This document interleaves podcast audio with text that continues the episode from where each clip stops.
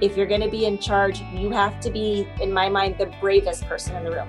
You don't have to be the smartest. You have to be the most willing to say, I don't know, but I'm going to learn.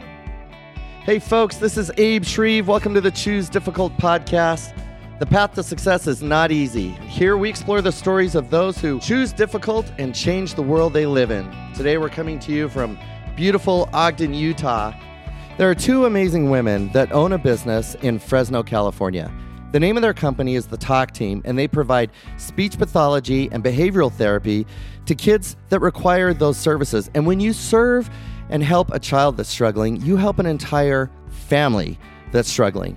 Their names are Amy Prince and Amber Ladd. And when I first met them several years ago, they told me they love this work so much they would do it for free.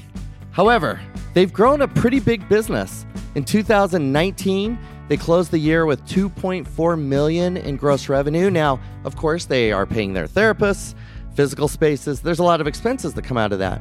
But that is hardly a small business. These two women are not only great speech pathologists, but they have dedicated their life to the study of business and how to lead people and help provide opportunities for them. Today, they have 41 therapists. Over 400 kids receive speech pathology services every week, and they continue to grow. But they didn't start their career looking to become business people. They started their career because they wanted to be speech therapists. In the simplest terms what speech pathology is is it is an intervention that essentially spans the whole lifespan. We can work with infants all the way up to geriatric patients in any domain that is communication. It can be how they hear it can be how they speak it can be the words they use it can be sign language it can be using a device to communicate anything that falls under the realm of communication with other people is within our scope of practice. Not only are we a profession that assists their children with communicating, but we are the ones that give them hope. Mm-hmm. And I think that has become a huge driving force for us here in our business because we constantly come across families who have tried and tried and tried and fought for their kids and not been able to get quality services that make a difference. And for us to be able to form those relationships and know that we're making that impact on their family is huge. Mm-hmm. Amber had been referred to Amy as a possible clinical fellowship supervisor. That was what was required for her to continue on to her licensing. She spent one day with Amy and knew immediately she wanted to work with this person. She loved the way she worked, and those two were just kind of off to the races. Now, here's where the story gets interesting. They were working and being supervised by a person that they just came to understand really didn't have their best interest at heart. In fact, there was something weird that happened with Amber's license, and it actually turned into a little bit of a legal battle. We learned very early on in their story that the woman that owned that business and the person that they were working for didn't stand up for Amber, but Amy did. We went through some really weird legal stuff. When Amber got her license, she had a five day period where she didn't have a license. And somehow our governing board discovered that and it turned into a huge mm-hmm. huge mess where we ended up having to get a lawyer and we had to go to mediation at our governing board in sacramento and i remember the individual we worked for at the time did not stand up for amber and it made me so angry and i stood up and i argued in mediation against what they were saying and I said, you know, we she didn't operate unethically. We were under this assumption. This is the problem that happened. It was actually our licensing board, which is kind of wonky, and her fingerprint one was smudged or something, and so they couldn't run them. It was dumb. So I stood up and said, no, she's a good professional. There's no reason they were threatening us with fines. They were threatening to take away her license. They were threatening my license. And I was able to speak and it was funny because I think we both walked out of that and we did. We, we got rid of, we had a very small fine and a warning, a slap on the hand by the end of the conversation. Boy, it's really hard to show up to work every day and do your best work when you work for someone that you don't think has your back. When someone isn't going to stick up for you, they're not going to fight for you. Amy and Amber fought for one another, and they both said that day, they mentally quit their job. And it wouldn't be too far into the future, they would make it official and they would both resign from that particular firm. They decided to go out and celebrate over lunch. We went out to honestly to celebrate the fact that we were leaving, to celebrate the fact that we were finding our next step. And we disclosed to one another over appetizers that I had two clients who told me, We don't care about this business you work for. We're going with you. Mm, and I we did not try and poach clients. We had no interest in private practice. But she said, Oh, funny, I have two who want to as well. And so we decided, well, let's do it right. That's a funny story, but let's do it right and let's start a business. And this was so, way back before, you know, again, Google wanted to tell you how to start a business and those legal steps that you need to take to make sure you do everything correctly. So we knew we had to, it was 2006. We were like, let's file a fictitious business announcement in the Mountain Press, which is like four pages and 17 people read it. And so you filed our fictitious business statement and we became the talk team. And talk used to be an acronym. It was T period, A period, L period, K period. We were so proud of ourselves. So, a lot of times a business will get started because somebody has a certain passion around providing a service or they've built a product and they want to take that out into the world and, and share their product or share with others how to build that product. And they'll look at themselves in the mirror, they'll look at a partner and they'll say things like, We need a logo. Or, or they'll say, Should we open a bank account? And that idea that just because you know how to build the thing you want to sell or just because you know how to actually provide the service you're selling, that doesn't mean that you understand the business of your business. In, in fact, this is where we see so many people stutter step when they're launching a business is they don't take time to understand all that is required. Some of that you can research. Some of that you can get mentors for. You can get people that'll help you through it. And some of that you're just going to learn because you're going to fall and skin your knee and gain knowledge. One of the things that I love about Amy and Amber is they they fell down many times. But like true entrepreneurs, they would get up, dust themselves off, laugh a little bit, and then they were off with the knowledge they now had, working for the knowledge that they need next early on the biggest challenges were learning all the steps we missed when we were launching a business. Mm-hmm. um, you know we this is so janky but we were you know we'd get paid and we'd write down the money on the front of a notebook that we kept data in. We didn't have any method of tracking how we were getting paid. We, the first time we hired a bookkeeper he was like you guys realize you're missing $13000 right? No. No. How'd you find that? That wasn't on my notebook um, and so I think that our early on challenges were realizing what we'd done wrong. Mm-hmm. Um, not and knowing learning, learning what we didn't know. Yeah. Because you don't know what you don't know until it slaps you in the face and $13,000 later, you realize that's important. And I mean, things like you don't know about workman's comp and you don't know about healthcare and you don't know about paid time off, which is legally required in the state of California. Sick time, everybody has it like so many things that we didn't know. Mm-hmm. And there was probably a period of three years as we were growing where it felt like we were getting slapped in the face repeatedly. Your, your corporation was formed wrong. You need a new corporation. You were named wrong. You need this number. You need like yeah, your tax ID number wasn't changed yes. over here. And so now you can't bill for these services. So I think that that was probably one of the biggest changes or challenges was learning what we didn't know. Mm-hmm and then trying to go back because you feel horrible when you go back and you're like, well, I didn't know. Well, that's a dumb answer. You can't say that because nobody cares that you didn't know. Um, so you have to really actively seek out knowledge and you don't even know what you're looking for mm-hmm. sometimes and i feel like that that keeps happening in waves mm-hmm. and so you know we were there and we learned all of those things and then we felt like okay we have a good understanding we hired some people to take care of some of those pieces for us and then you grow to another level and it just starts all over mm-hmm. again and the i think the the demon that is bad hires because you knew us when we went through some of that but we had some bad hires that were to the point of being dangerous to our business being being successful and being mm-hmm. okay i love that description the demon that is bad hires some of you listening to this right now just shuddered because you can identify with the challenge that occurs when you don't have the right person in the right role doing the right thing. It is really painful. I asked Amy and Amber, why did you make bad hires? Lack of oversight on our part um, with at least one of them. We had a we had a big issue with a bookkeeper, and I think we just we trusted. We mm-hmm. trusted too much. We didn't vet it in a way that we we didn't have a series of checks and balances that let us say, okay, what you're saying doesn't make sense, or yes, it matches up. That's what we expected to financially take in last month. Thank God, knock on wood, we're relatively sure he never stole from us. We didn't have that kind of a, a drama, but there was there were so many errors that we found when we finally started looking. Um, so I think lack of oversight on our part and trusting too much. Yeah. Well, and I think not within that trusting, you know, you want to hire someone to take on that piece of your business that really knows what they're doing. And with the lack of vetting, mm-hmm. and then I think also the lack of understanding, we didn't understand exactly what needed to happen, which then led to over trusting because mm-hmm. we put ourselves in that position of, oh, you're here you're going to be our savior for mm-hmm. this piece of things. Thank you. Take it and have a great time with that.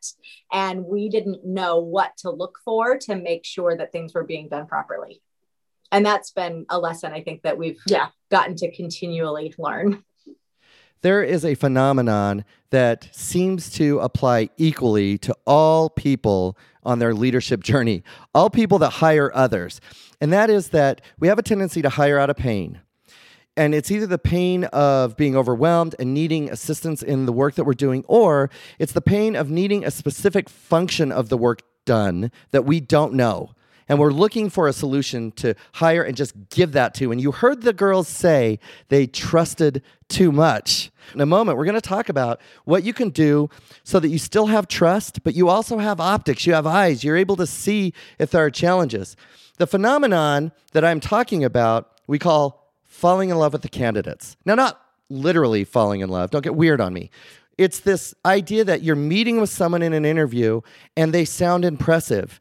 And while they're speaking and then and answering your questions, in your mind, you can see that they would be a great solution. In fact, you finally found them. You found a rock star. Mentally, we start to lift the weight off our shoulders and transfer it over onto theirs. We're, we may even be feeling relief and when we hire that person, we start to describe them to others with titles and accolades that should be reserved for someone with a five year track record.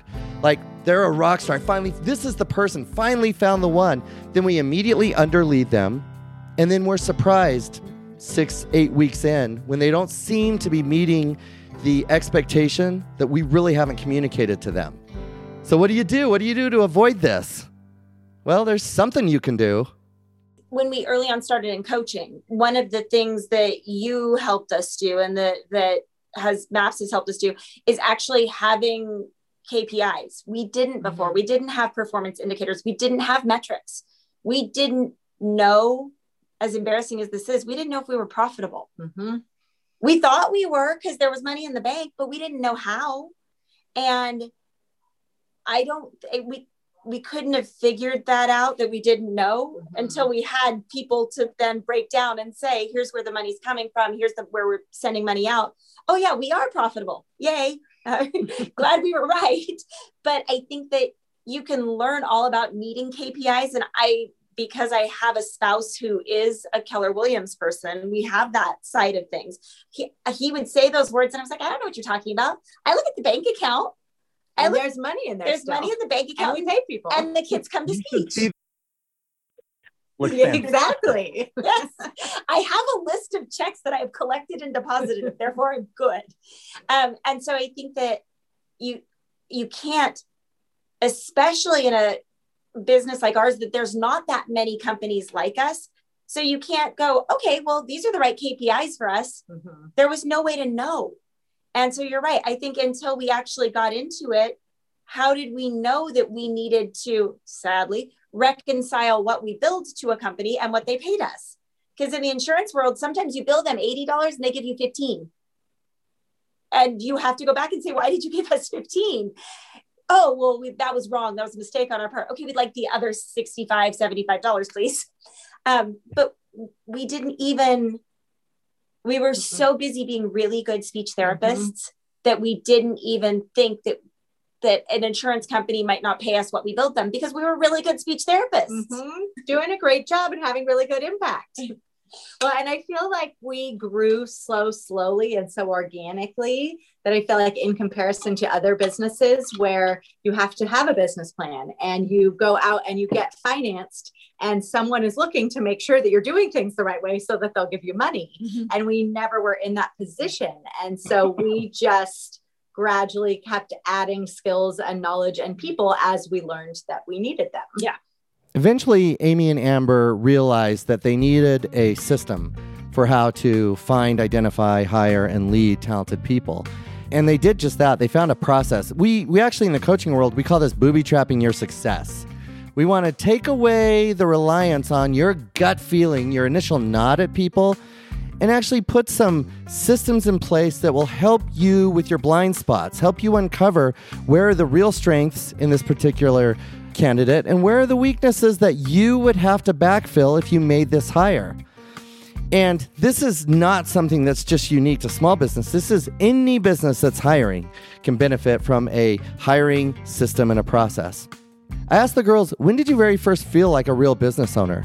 And they traced it back to a time when they made a hire using a process for the very first time. Needed to hire somebody, and we went through an actual hiring process we didn't just get a bunch of resumes and hire somebody's Aunt Susie who really had worked a front desk before. Like we went through a hiring process. When I talk about our hiring process now, people are like, wow.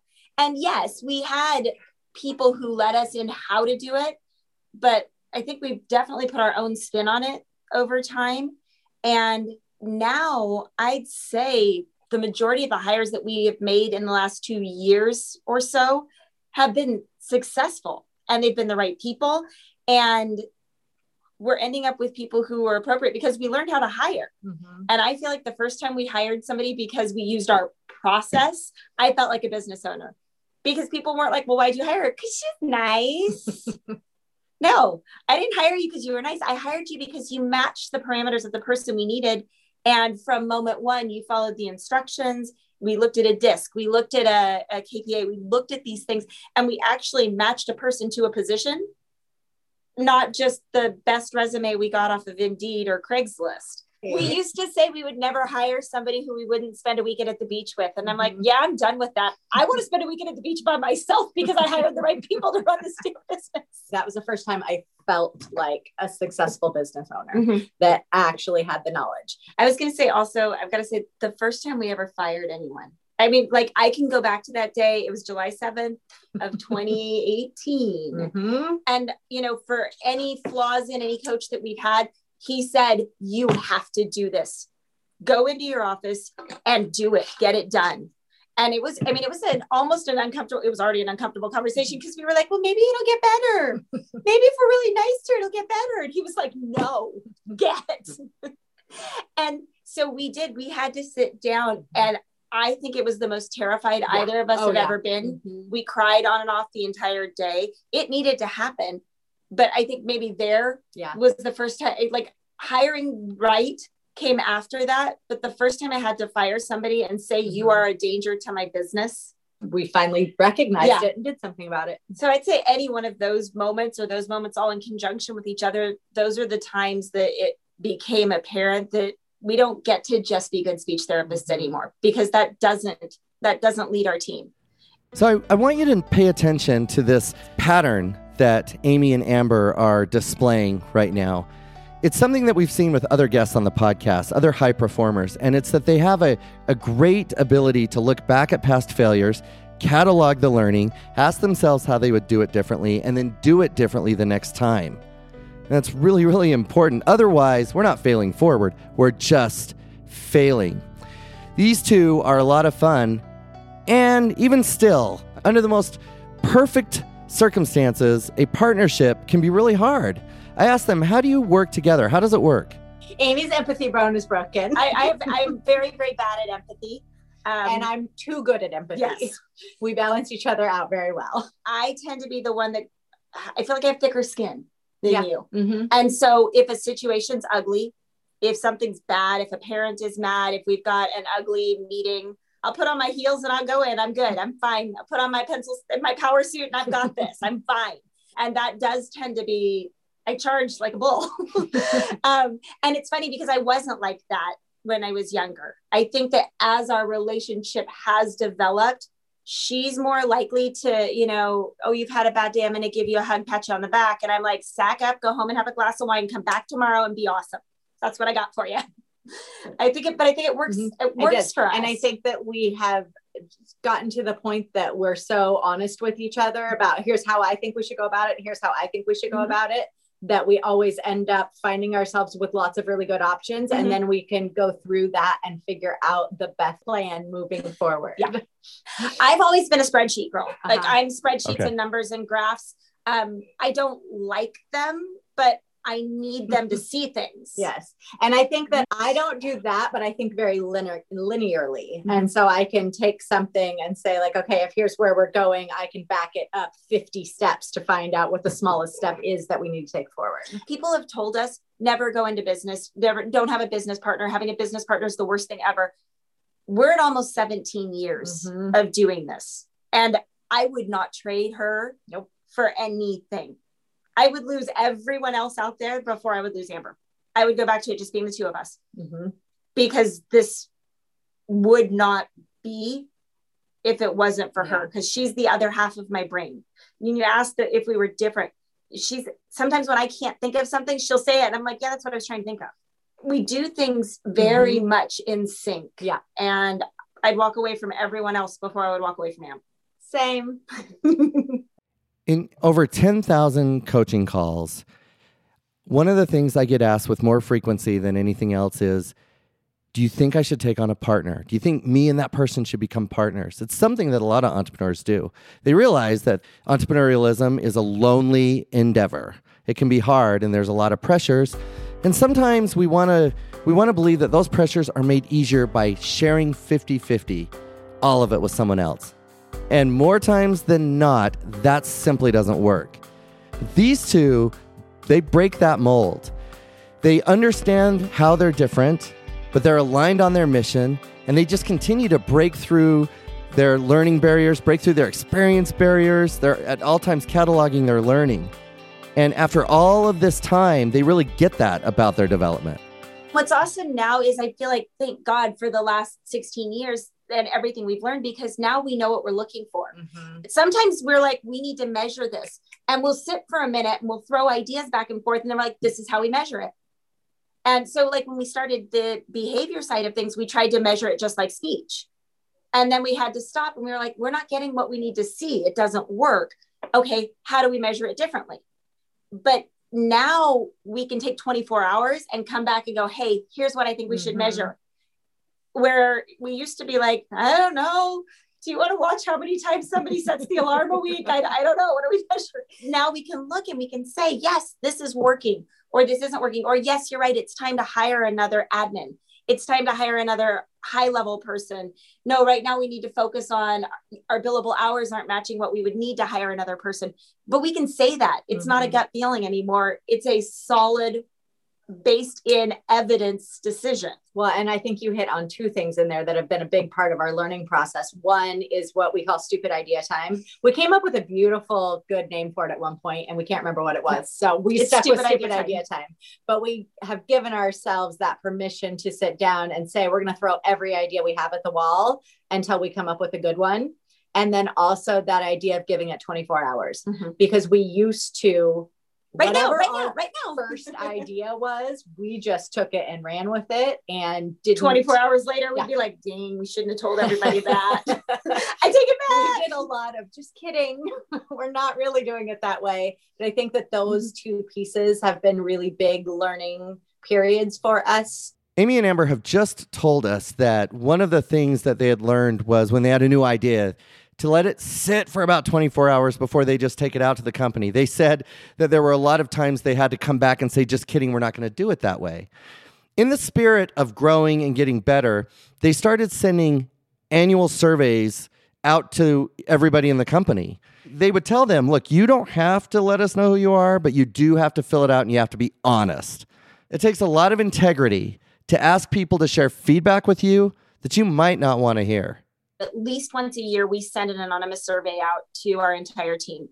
And we tell them very on very honestly we want the good the bad and the ugly. You can put your name on it. You don't have to tear us apart. We have to be able to see it.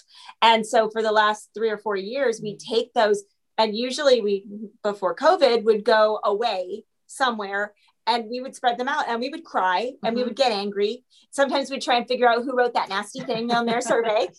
But i think that every single time we would hear people say it's hard when there's so much change. Mm-hmm. It's hard when there's so much change. I don't know who to ask about this. I don't know where to look for this.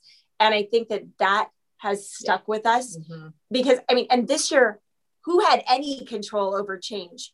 Because the world turned upside down specifically for our staff. And we had to change because that was the only way we were going to stay alive. But we hear constantly from them, like, less change. Can we change less? And so I think that even when we have to present change now, we're so much more cautious about how it's presented and how much energy we put into making sure the idea is finished. Mm-hmm. And we know all the steps before we put it out to people. If we didn't share why we were making that choice and why we were changing something, people felt blindsided. Sometimes we even have to invite them in to brainstorm about it. Mm-hmm. These are things that we we were never like we've got an amazing team of therapists. We've got these remarkable people working for us, and we weren't asking them. And yeah. they're the ones seeing 35 kids a week. We're not.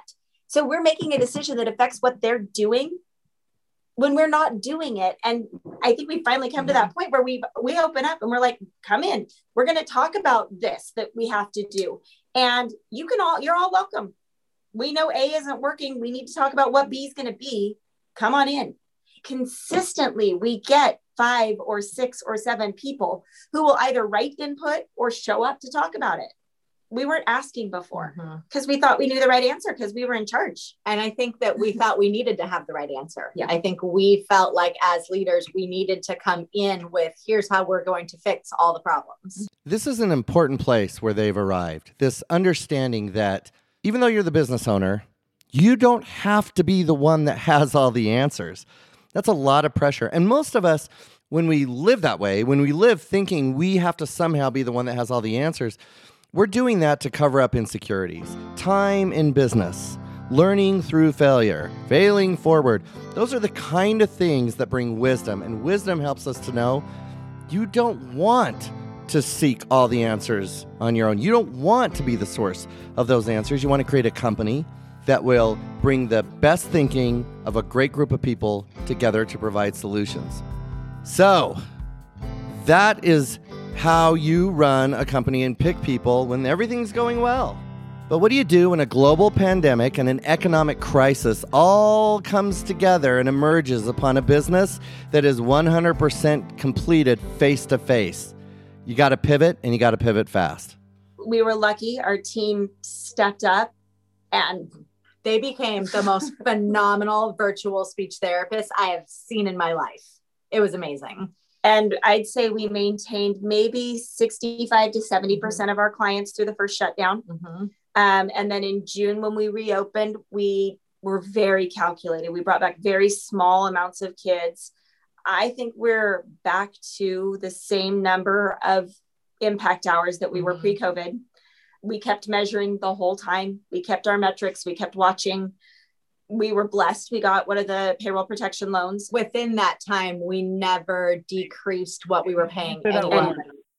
I will never discount what an impact that had on keeping us a, a strongly functioning business. We never, not a single one of our employees took any pay cuts, not on their health care, not on their, mm-hmm. not on their 401k.